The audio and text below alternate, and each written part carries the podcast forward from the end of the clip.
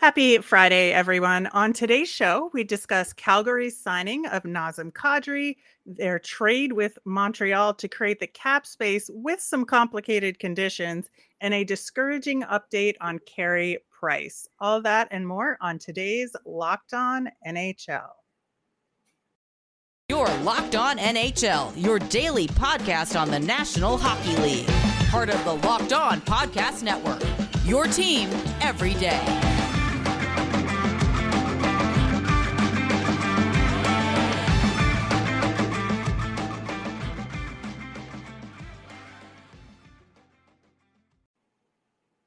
Welcome to the Friday edition of Locked On NHL. I am Rachel Donner from Locked On Flyers. I'm on Twitter at rmiriam. I'm here as always on Fridays with Gil Martin of Locked On Islanders. You can find him on Twitter at Ice Wars NYR NYI. Gil, how you doing today? I am good. It's Friday. It's got to be good. So, uh, how about you? I'm doing pretty good as well. We are going to talk a little bit about your Islanders related to this Calgary deal coming up very soon. But thanks for making Locked On NHL your first listen every day. We are free and available on all podcasting platforms. Plus, you can watch us over on YouTube. Today's episode is brought to you by Bet Online. Bet Online has you covered this season with more props, odds, and lines than ever before. Bet Online, where the game starts. So, in I think what was somewhat of a surprise move yesterday, uh, Nazem Kadri signed with the Calgary Flames. And of course, we've been waiting for most of the summer to find out where Nazem Kadri would end up. All indications were that Lou Lamoriello had some secret behind the scenes deal.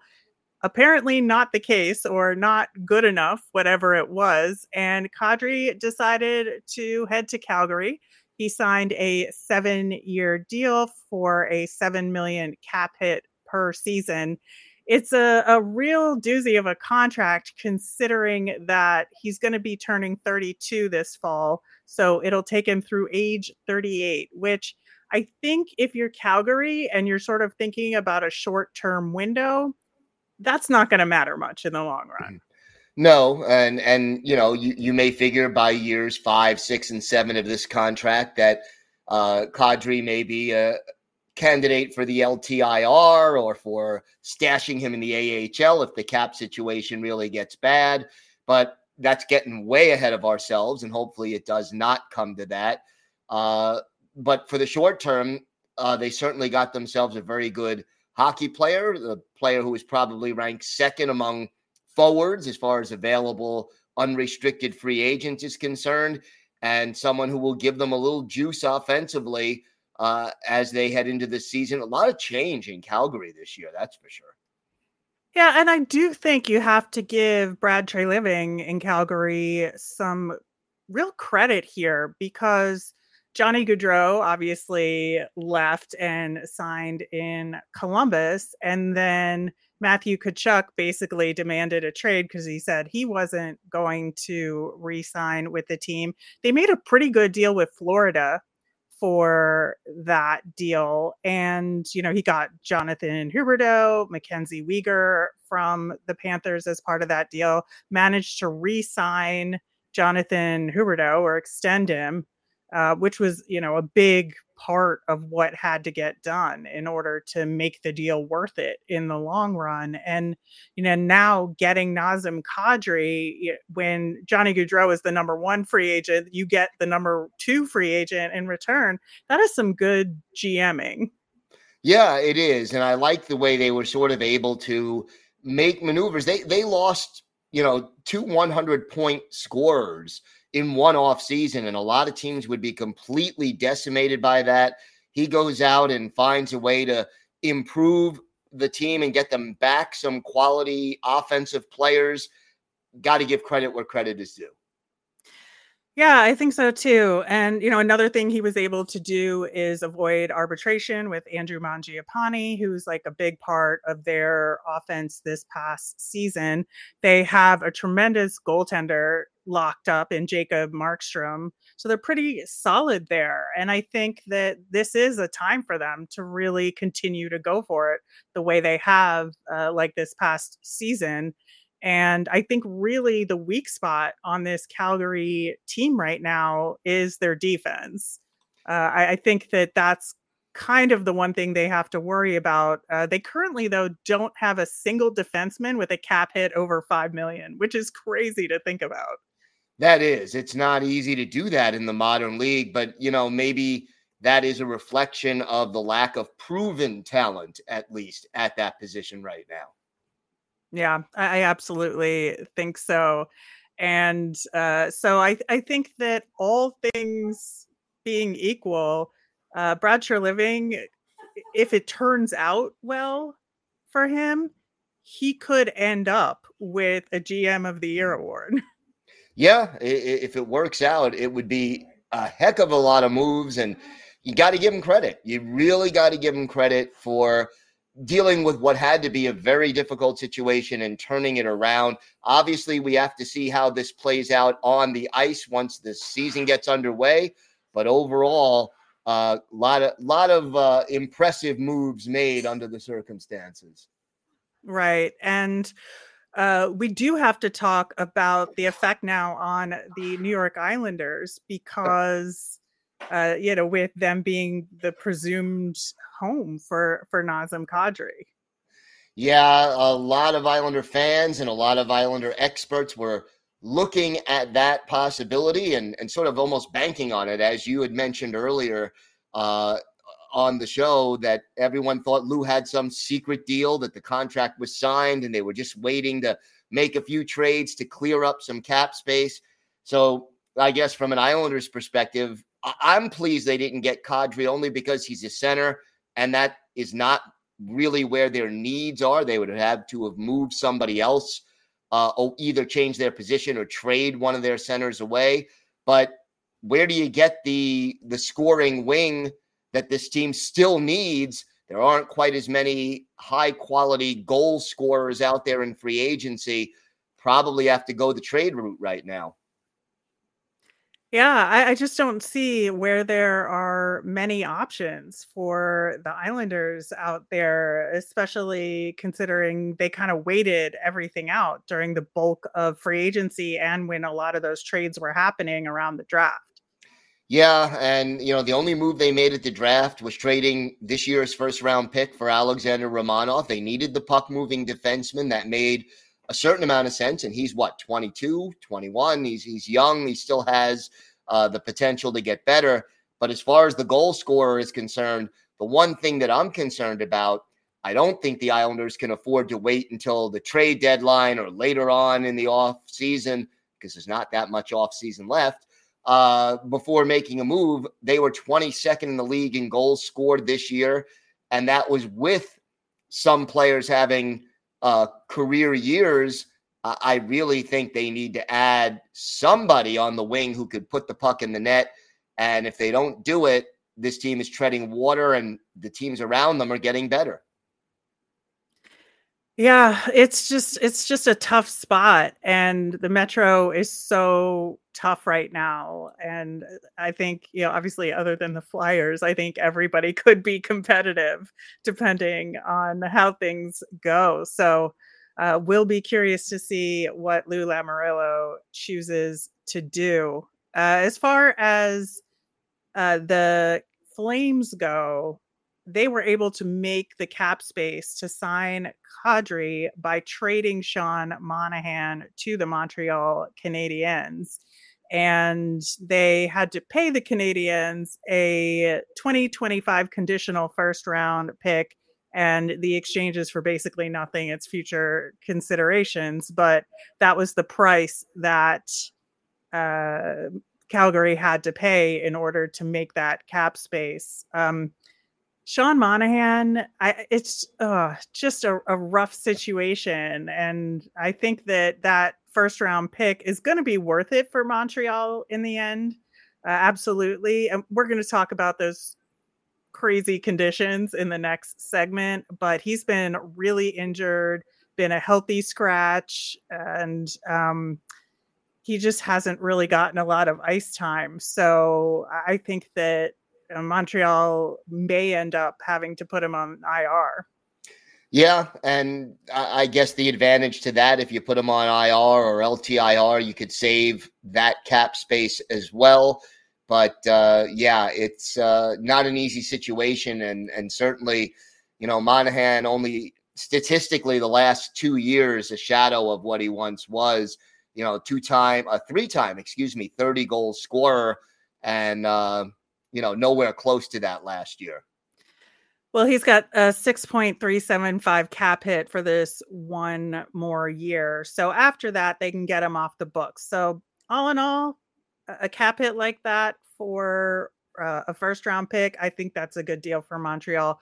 We're going to talk again about those conditions in the next segment, and we're going to talk about why the Habs think they had that cap space, and that has to do with Carey Price coming up next. But first, we're going to hear about our friends at Bet Online.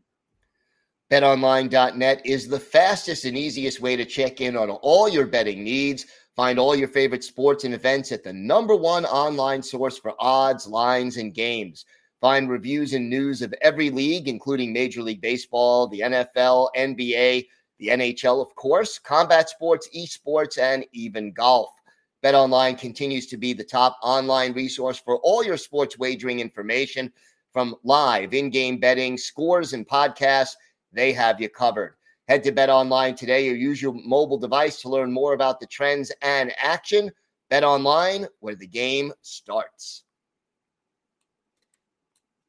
Gil, the conditions of that 2025 first round pick were exceedingly confusing, a, a maze. It's the longest conditions I think I've seen in, in a while, but I think I sort of have a handle on it. All right, let's and hear this. Let's hear this. So, and it makes a lot of sense in the grand scheme of things because right now, Calgary has two first round picks that year. They have their own and they have the one they got from Florida in that deal that had Tkachuk and Huberdeau and all of that. Right. So they have two picks. And so this is mostly to determine which pick Montreal is going to get.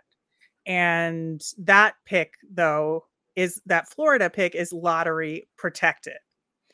So there's a lot of different scenarios. Now, Calgary has offered up a scenario where they can have the 2024 first round pick if Calgary's own pick is between 20 and 32.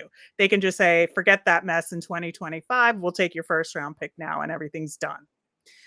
But if Montreal chooses not to do that, then there's the two different scenarios. So, assuming Calgary gets that Florida pick, that it is not top 10 for Florida, then Montreal gets the better of the two picks. If Calgary's pick is top 10 and Florida's pick is not top 10, Montreal gets Florida's pick. Okay. You got it so far? I think so. Yeah. All right. And then if for some reason Florida's pick winds up being a top 10 pick, so Calgary doesn't get that first round pick, and Calgary, then their lone first round pick, their own pick is not top 10. Montreal gets Calgary's pick. And if Florida's pick is not top 10, because there's even though it's not in Calgary's hands, it's going to be taken into consideration because it's currently on the table as an option, right? Yeah. So if Florida's pick is not top 10, and is a better pick than Calgary's, Montreal will also get as a bonus a fourth round pick in 2024 just because they didn't get the better of the two picks in that right, scenario, right? right? okay. Okay. And then so again, Calgary doesn't get Florida's pick so they only have their own pick, right? But their own pick is top 10. Then Montreal gets Calgary's first round pick. Okay. Right. Okay. But if Calgary, for some reason, gets the number one overall pick, Calgary wants to keep that pick, right? Uh-huh. So they'll bump the pick to 2026, and Montreal will get an extra third round pick as a bonus. Got it. you know so how it long it, makes sense if you think about it. it does make sense. I'm just trying to figure out how long it took the the general managers and their assistants and the lawyers involved and the capologists involved to work all of this out because it couldn't have been 10 minutes that's for sure No, and I think that you know Montreal wanted to ensure that they were getting the better pick in any scenario, and Right. that's how you do it. But Calgary also wanted to protect themselves in case they got the first overall pick, right? yeah exactly so wow wow wow yeah. wow So again, I think that's some some really complex work there, but I think it all makes sense. And uh, well, I'll see you in 2025 to see what happens. I guess. well we certainly have a lot to think about between now and then let's put it that way We do. Uh, switching over to the cap space and why Montreal thought they could take on the Monahan contract is that we did hear from Kent Hughes that Carey Price's knee is still injured and that it's very unlikely he'll be able to play this season uh, because he would need surgery and extensive rehab in order to do so. Um, and that could you know, depending on if he decides to get surgery or not, uh, determine what will happen with the rest of his career. Yeah, I I, I certainly feel for Carey Price and all he's been through. It has not been an easy couple of years for him, and with the injuries and the off-field uh, issues that he's been going through. Uh, hopefully, he figures out you know what he wants to do with his future. And I, I mean, I would love to see him play again, but obviously, we have to see whether or not that's possible. Yeah, and they're not going to comment on it further right now. Obviously, there's more to be determined. And if there's a statement to be made on Carey Price's career, they obviously want to make it separate from this trade, right? Yeah. Uh, because Carey Price is worthy of special consideration in all of this. But I, I just, it's so heartbreaking to see just because uh, you really kind of wanted him to go out on his own terms. He has Yeah. been such a mainstay and such a dynamic goaltender in this league. And, you know, he's certainly a role model to other goaltenders who are up and coming. I know Carter Hart, especially, really loves Carey Price and and everything that um, Price has accomplished in the league. And so for him to be just out of the game seems unfathomable in a lot of ways. It is, and he he has been so good for so long, and you, unfortunately, you know, a lot of players, most players, don't get to go out on their own terms. You know that a few years down the line in Montreal, there's going to be Carey Price night. Uh, Oh, of course. and and there'll be and and nobody does tributes like the Canadiens to honor their history and their past players. Do you think if his career is over now, Carey Price is a hockey Hall of Famer? Oof, uh, you know, I, you have to say yes, right? I would think. I mean, how many times has he won the Vezina? At least five, if not more. Yeah, he he he certainly has earned. Uh, I mean, the accolades are there, the numbers are there. Obviously, you know, did not win a Stanley Cup, but he's got a Vezina, uh, a Hart Trophy, a Jennings Trophy. Uh, yeah, uh, I led the league in wins twice, led the league Yeah. in save percentage and goals against average once. Uh, yeah, I, I I would have to say I, I would think he should be in, but again, uh, just disappointing to see if this is indeed the end of the line for him that he would go out this way. Yeah, and I should have said he didn't get all those Vezinas, but he was in the top um, finalists for Right, for right. several Vezina years. So I, I think that he he's just had such an impact on the league, and I certainly hope that um, he does what's best for him and makes his own decisions. So uh, hopefully, we'll have some good news from him. But again, if not, um, stick taps to Carey Price as Absolutely. well. Uh, we do have more to talk about coming up next. We've got a new location for the draft and the NHL awards, plus uh, World Juniors are wrapping up. So we're going to talk about all of that next. All right, Gil. So I'm excited about the announcement that Nashville will be hosting the NHL awards and the draft next year. And I think both of those events have a bit of a party atmosphere. And I think Nashville is the perfect place for it.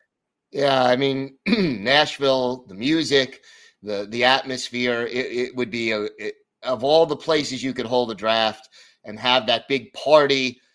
Yeah, Nashville up there. The awards also very celebratory kind of a thing, and I think Nashville will do a very good job of putting together, uh, you know, an event that the league and the fans can be proud of.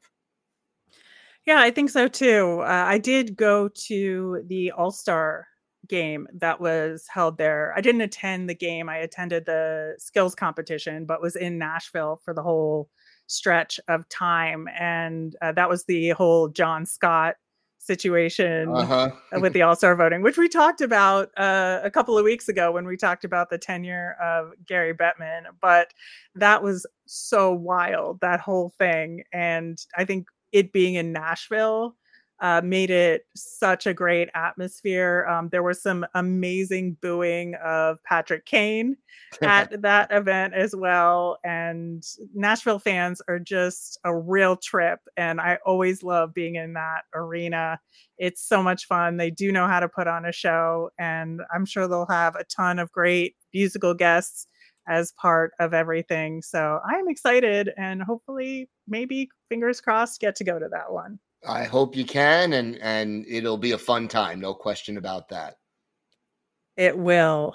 All right, World Juniors. Uh, we are up to the semifinals today, and we have uh, Canada playing Czechia in the first of the two games. And man, Czechia upset Team USA four to two in the quarterfinals, and they just played Team USA uh, tooth and nail the entire time and absolutely deserved that win. So I'm excited to see how they match up against Canada in the medal round. Uh, so far, Mason McTavish of Team Canada is leading scoring in the tournament with 14 points, uh, seven goals, seven assists they won their quarterfinal five to three versus Switzerland, who really hung in there, I they think, uh, unexpectedly.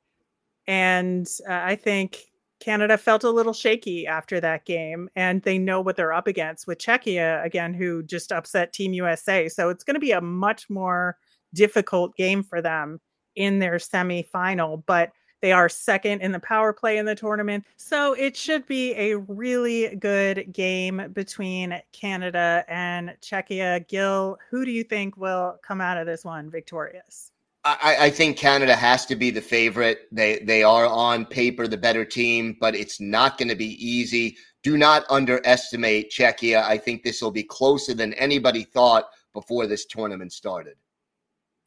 I think so too, but I think you're right. Uh, I just think Canada has a lot more depth at their disposal, and uh, looking forward to seeing what Flyers prospect Tyson Foerster can do in the semifinals and the medal games. Uh, he had the first goal in their quarterfinal game. Uh, speaking of Flyers prospects, in our other semifinal, we have Sweden versus Finland, which is always a good time in games between these two countries. And the Flyers have a prospect, Emil Andrae, who has been playing extremely well for Team Sweden. And Gil, your Islanders have a prospect, Aatu Räty, who has been playing really well for Team Finland. Yeah, he has really been on fire and leading Finland and just picking up bushels worth of points. And, you know, I'm just looking forward to seeing how this experience improves him as a prospect. He came over to North America at the very end of the AHL season, played the last two games, played in the playoffs. This is just another step in his development, and I'm really happy to see him playing well. Yeah, uh, Räty is number four in scoring overall in the tournament as of now. Uh, three goals, six assists. Uh, Andrae is the top defenseman in scoring in the tournament, right underneath at the five spot, four goals, four assists. So you know, both of them again having really solid tournaments. So that's good to see for our pipelines. Uh, Joakim Kemell, who was drafted in this year's draft, is also having a great tournament for Finland. Always like watching him play. And again, Sweden versus Finland is a death match. And so, um, very much looking forward to this game. It's a great rivalry. And, uh, it's it's a little friendly and it's a little not friendly. You know, it's one of those uh, great great hockey rivalries on the international stage, and I'm looking forward to seeing that one play out.